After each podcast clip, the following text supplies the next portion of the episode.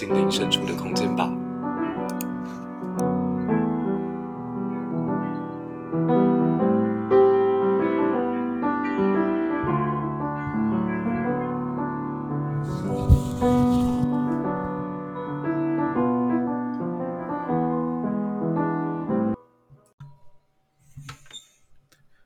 各位一粒百忧解的听众朋友，大家好！你现在所收听的是一粒百忧解第三集，我们在聊的话题是《金瓶梅》。那有很多的朋友在听完一二集之后，都提出一个相同的疑问：那为什么你要挑《金瓶梅》这本色情小说来讲？是要吸引大家的目光，还是为了要蹭流量？其实我觉得《金瓶梅》并不是一个流量上的产品，因为很少人会对它产生兴趣。就这么说吧，它就算在明末的那一波情色文学大高潮的时候，也不太算是描写的特别刺激精彩的一部。呃，我随便举个例子哈，大家应该有听过一本书叫《肉蒲团》，它的作者叫李渔，李渔先生也就是评断。山水西经、三国演义、西游记、水浒传、金瓶梅为四大奇书的那一位才子，他就写过另外一本更加色情的小说，叫《肉蒲团》。呃，零八还是零九年的时候，香港甚至还拍过一部电影叫《三 D 肉蒲团》。我觉得那一本小说的内容是远远比《金瓶梅》来的更刺激。这边可以稍微岔开话题，跟大家聊聊这一部书哦。这部书它分成春夏秋冬四卷，然后每卷大概五回，总共就只有短短的二十回。诶，听到这里有没有觉得，既然不是一本很厚的书，那有机会来看看它好了。呃，个人蛮推荐的。它里头讲的其实是一个轮回因果的关系，只是它用情色来当做包装。他在书中的男主角叫未央生。未央生是一个很自恋的人，他觉得自己是天下第一大才子，所以一定要娶天下第一大佳人。然后这个家伙跟贾宝玉也很类似，就是他不喜欢考试，不喜欢读书，不想去当官，而人生当中以女色为性命。就他在一个偶然的机会遇到一个和尚，叫布袋和尚，就劝他说：“你必须要割除爱欲，遁入空门。”修成正果，你的人生就是要走这一条路。那他的岳岳父呢，叫铁飞道人，就希望他可以当一个方正之士，就是好好的读书，拜托去走一条正正途。但没有效果。那这个未央生就以游学为名，前往京城猎艳，到京城当中去搜寻他的目标。就一日在郊外遇到了一个侠盗，叫赛昆仑。然后两个人就同拜兄弟。那当时他们就做了一个手术哦，就是让这个未央生的能力变得很强大。然后书中是讲说他的人阳变得魁梧奇伟，果然改观。然后从此之后就寻遍各地的标致妇人，与一些有夫之妇就搞上了关系。什么全老师的妻子啊，轩轩子的妻子啊，卧云生的妻子啊，倚云生的妻子啊，然后跟他们偷情。那不有一句话叫做“妻不如妾，妾不如偷”嘛？就偷情，好像在古典文学当中，它都能够带来极大的刺激。我们在看《金瓶梅》的时候，那个潘金莲跟西门庆两个人。爱情的最高峰，也就是在他们偷情那一段。西门庆真的把潘金莲娶回家之后，你会发现他也没有真的那么喜欢。人性就是如此，得不到的总是最美。然后这个未央生，他跟这群女生、跟这群人妻发生完关系之后呢，诶，其中一位被他戴绿帽的人叫全老实，就发现了，他就决心一定要复仇，所以。他就以长工为名，然后进到这个未央生岳父的家里，然后勾引丈夫常年不在，因此寂寞难耐的未央生的老婆叫玉香。那后来害这个玉香怀孕，全老师就带着玉香跟一个丫鬟私奔。话讲得很好听，说要带他们私奔。其实他要做到的终极报复还远远没有结束。他是把这个玉香以及丫鬟卖到妓院去。全老师就做了这样的一件事情，就是你未央生戴了我一顶绿帽，没关系，我去偷你老婆，偷了之后再把她卖给青楼，呵，报仇成功。但报仇成功之后，他觉得并没有得到快乐，他觉得罪孽很深重，所以最后就出家了。然后甚至还拜，哎，故事一开始的布袋和尚当师父。那玉香这个被卖掉的女孩，到了青楼之后呢，在老鸨的训练之下，变成了技巧第一的天下第一名妓。然后你看这个报应来得多快哦！他先后就被刚刚。也同样被戴绿帽的以云生、卧云生、轩轩子这些人睡觉了。那后来啊，未央生也就是她的老公，听说有一位很厉害的妓女是那家妓院的头牌，所以就慕名而来，也想要跟这个人睡觉。啊，这一幕真是太有戏剧化了！就未央生一走进去之后，发现原来头牌妓女居然是自己的妻子。那妻子认出来嫖客是自己的老公之后，就觉得很羞愧，所以当天晚上立刻悬梁自尽。那为了跟各种女孩发生关系而散尽家财的未央生，在妓院因为付不出钱，所以被痛打一顿之后赶了出来。赶出来之后，他身体也坏掉了，钱也花光了，也回不了老家了，没有脸回去啊！无颜见江东父老，所以最后也出家。哎，你看这个就是缘哦，他居然跟全老师拜了同一个师傅，就是布袋和尚。那最后呢，一句话是：总是开天辟地的圣人多事，不该生女子摄钱财，把人陷到这地步。也就是李渔在这本作品当中，他似乎提倡的是一个出家的思想。那为什么我们聊《金瓶梅》最后要提到肉蒲团？因为我觉得这两本小说有一点类似，就是都是以情色在包装佛教跟道教的经典以及教义。他们是呃情色的壳，佛道的体。就这两本书其实有这么一点点的相似哦，所以我觉得纵观全书，你其实感觉不太到什么刺激，或者说它就算带给你短暂的刺激，它也不会持续很久。像你在看西门庆哦，西门庆大概一开始看，应该很多男生会很羡慕，他长得又帅，然后身材又好，家里又有钱，所以要怎么样的女人他要不到呢？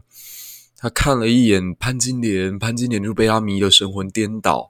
两个人就在王婆的安排下，一场酒宴之后发生了关系。最后，潘金莲居然可以为了西门庆杀掉自己的老公，然后嫁到这个西门家里来。一个男人如果能够魅力大到这个地步，大概人生也别无所求了吧。然后我们再看他，除了娶。潘金莲他还多线并进，完全就是一个撒网的渔夫的概念。他同时又去勾搭人家商人的遗孀这个孟玉楼，然后又去勾引自己义兄弟的老婆李瓶儿，而且最后重点是都成功诶，全部都娶回家。所以他就活在一个一一妻六妾，然后众女怀抱这样一个幸福的生活当中。而且他甚至觉得这些跟他发生云雨的人啊，都是自愿的嘛。他从头到尾也没有逼迫谁。也是，如果我们现在身边出现一个条件这么完美的男生，大概也会有一大堆女孩通通扑上去哦。所以他自己有一个理论，他认为今生偷情的苟合的，其实都是前生注定的。姻缘簿上面注明了，今生就就是要还，难道是生辣辣胡诌乱编的吗？不是嘛？这是缘分，所以我会跟谁发生云雨，会发生什么一夜情，这都是天生注定好的，是上辈子留下来的一段姻缘。我这辈子就是来履行它而已。哇，完全就是《渣男宝典》里面必备的一句话，就是从此之后，如果男生在跟这个外头有发生婚外情的话，就跟自己的老婆说，这个是上辈子注定的缘分，我也没办法。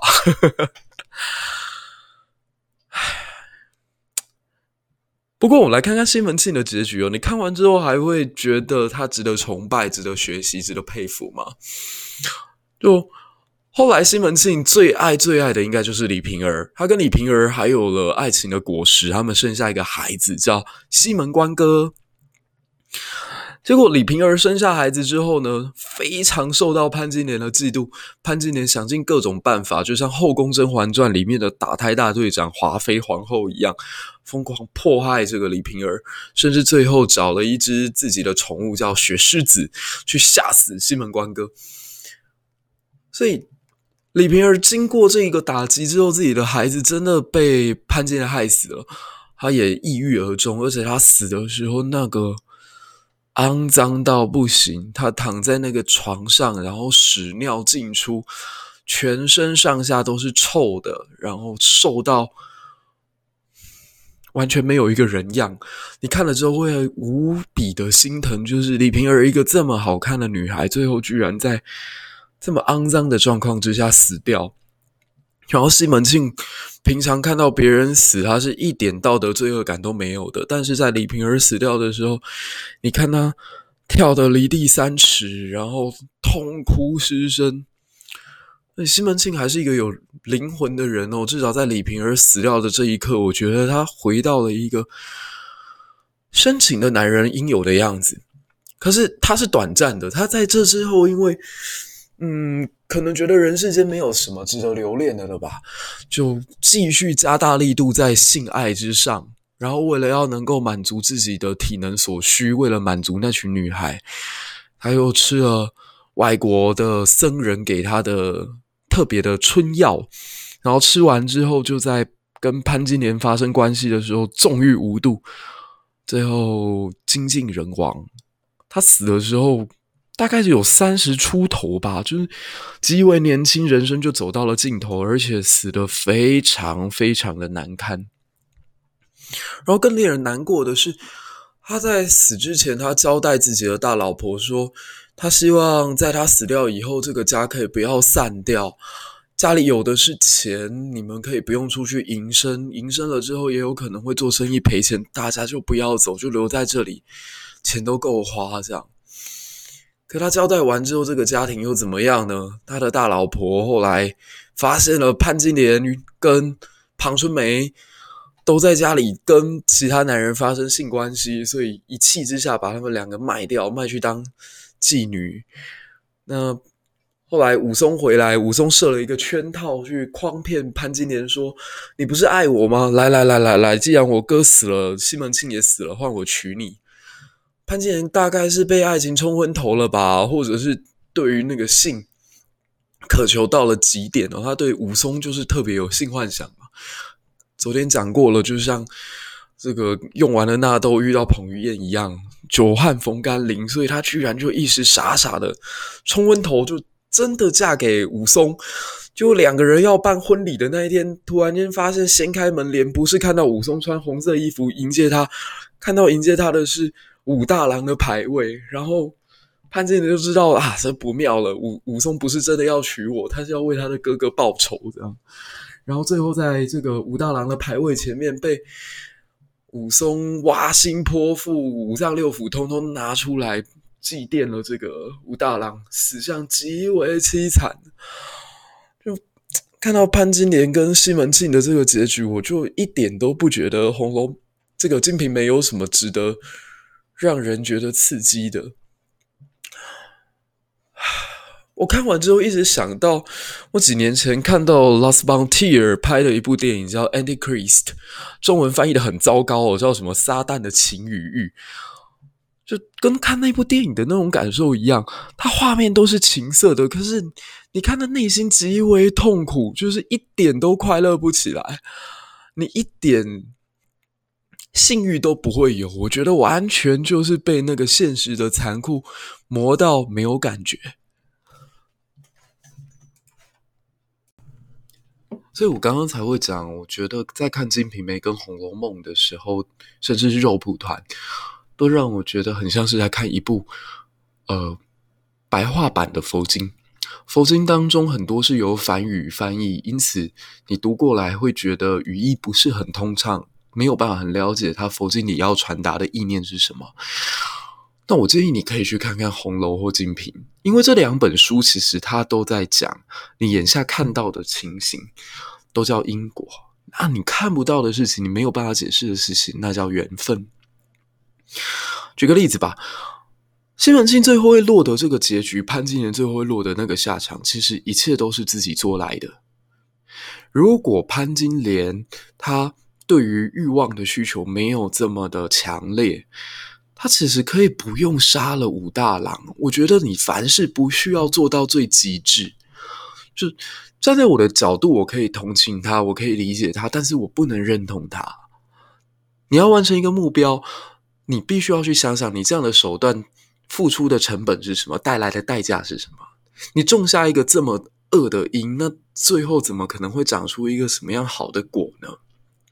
佛家常讲一句话叫“放下屠刀，立地成佛”，其实它是很困难的，因为往往我们做了一个坏事之后，你就会做了更多坏事来弥补你前面所犯下来的罪恶，因为你心中会有一个道德的枷锁存在在那里，逼着自己越走越极端。我自己在短暂的二十几年的人生当中，我是觉得深深有所感，就是你一旦做了一个坏事，你开始心中有一点亏欠，有一点心虚的时候，你接下来的所有动作都会无比的别扭。能够保持正向做人，我觉得不是一个劝世良言，不是说他是因为道德，是因为你要这样做才正确，不是，是为了让你自己未来的每一步不用。内心当中常常担心、害怕，你害怕自己做了这件坏事哪一天会被发现，你担心这件坏事会不会后来得到什么样的报应？它是很现实的东西。我觉得在看西门庆的结局，就那种感受更加深刻。你。不再觉得有什么快乐存在。他虽然一直在云雨，但其实他就是成为一个性欲的奴隶。他在这当中没有得到任何的快乐，然后自己的爱妾、自己的妻子去跟自己的女婿发生关系，然后家庭上下鸡犬不宁，自己的儿子死光，断子绝孙。然后在他离开人世间的时候，他一辈子所奋斗赚下来的钱。全部四散而去，自己的小老婆嫁到妓院去的，被卖到外头去的，回到青楼去的。哎呦，看了真的是心惊胆跳，甚至让我想到了几年前看到的 Lars von Trier 的一部电影，叫《Antichrist》，中文翻译叫《撒旦的情与欲》。我当年在看这部电影的时候，还是高中生而已。会看是因为它的主题曲是韩德尔的《为我哭泣》，好久没听到这首歌了。上次听到是在电影《绝代艳姬》当中，所以当我看到那部片的预告是《为我哭泣》的时候，我就忍不住把它正片也看完。看完之后，至少带给我一个月的阴霾，那个月我都睡不好，因为这部电影里头虽然不断都是性爱的场景。可是极为恶心，极为痛苦，极为血腥。你看完之后，真的是一点欲望也没有。西门庆也是。那我一直在思考说，这部小说能不能改变一下它的结局？他们能不能不要那么惨？那对不起，我的结论很悲观，我觉得没有办法。就好像去年奥斯卡的得奖作品，这个。寄生上流里头每一个小人物一开始都是好人，但是在这个社会的体系之下，他们那些没有资源的家庭，他们为了要求生，他们为了要往上，他们做尽了各种突破道德底线的事情。所以里面最让我深省的一句话是，男主角的妈妈说：“如果我们跟那位蒲太太一样有钱，我们也可以很善良。”可我觉得《金瓶梅》的作者在这里更残酷，他直接隔了四百年打了那个妈妈一巴掌。他告诉他没有，你看看西门庆多有钱了，潘金莲后来嫁进来之后也有钱了，可是他们有变善良吗？没有，他们还是维持着那个原本在生活底层当中的那群下里巴人他们的行为模式。他们进到官场之后，发现上流社会也没有真的比较干净。这个世界上其实根本不存在净土与天堂，那一切都只是幻想的东西。所以，唯有怎么样才能够干净而快乐呢？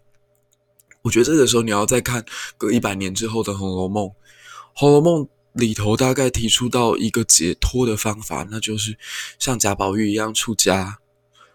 可出家是唯一的一条道路吗？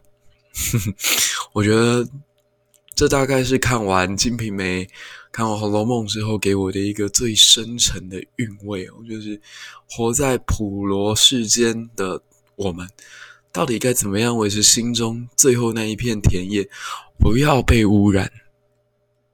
我想这大概就是从学生时代讲到现在的，要维持自己的初衷，你不要忘了自己人生当中一开始坚持的，一开始为的目的是什么。要我说，我觉得西门庆其实他一直想要的是组建一个家庭，他想要组建一个乌托邦，想要能够把自己所有爱的人都，呃，带在自己的身边。所以，他从小缺乏父爱，缺乏母爱，他少了一个家庭的呵护与温暖，所以长大之后，在不断的想要把这个所谓的家组建起来。那一个家里面有什么东西呢？他要的元素很多，他要有嗯面包的，像说孟玉楼，孟玉楼带来的面包，他想要有爱情的，这个潘金莲带来的爱情。那爱又可以分成是性的方面与心的方面。他性的方面，他需要潘金莲；他心的方面，他需要李瓶儿。所以，他把这些人通通都收集在自己的身边。可是，真的这么做了之后，他有得到他自己想要的吗？并没有。就是我们人在追求一个目标到到达之后，你会发现，其实那里的风景并不如自己来时的预期。然后慢慢的，你就会知道，人世间所追求的一切，最后就是化为虚空。就是你无论你当下有多么的执着，多么的放不下，有一天总是会走到尽头。那这大概就是《金瓶梅》要告诉我们的。那留给我们读者有什么样的价值呢？回归到第二集，我在最后讲的那一段话哦：如果你知道众生都不容易，如果你知道生活是如此的艰难，你为什么不对你身边的一切稍微温柔一点？包括你自己的眼神、你的一个笑容，甚至是你一个体贴的动作。我觉得自己在高中也好，青春期的时候，会对这个世界很多时候是愤世嫉俗的。你很尖锐，你看不惯一切，你觉得这个社会都在压榨大家。可是等到有一天，我当了人家的老师，我成为了人家的长辈，我知道这个社会的体制的黑暗之后，我默默的告诉我自己：如果这个体制在伤害的人这么多，你为什么不用自己有限的能力去保护那些你所珍爱的人呢？如果因为你的一点点保护而使得一个灵魂不往那个黑暗的深处而去的话，点起一盏光明的价值，那不就存在了吗？人的力量很渺小，我们大概让自己走向毁灭很容易，但要拯救一个生命是很艰难的。那我会选择一条去。能够多多救赎别人的这条道路，即使它很困难，即使我救到的不多，即使我能力量有限，我能改变的其实很少，但我还是会努力的去，呃，对这个世界好一点，让我们的社会多一点点的温暖。好啦，我们经过了三期聊《金瓶梅》，欢迎大家有任何的想法，有想要再聊的其他题目，或者是对哪一本作品有兴趣，透过 Instagram 告诉我，那我会在这里录制更多大家，陪伴大家度过下班时间的节目。那也谢谢你，呃，花这么多的时间听完我讲的三期，希望你能有所收获，也希望透过这个聊天的过程，让你一天真的可以放下一些包袱，好好的放松一下。下期我们再见，谢谢你收听今天的一粒百忧解。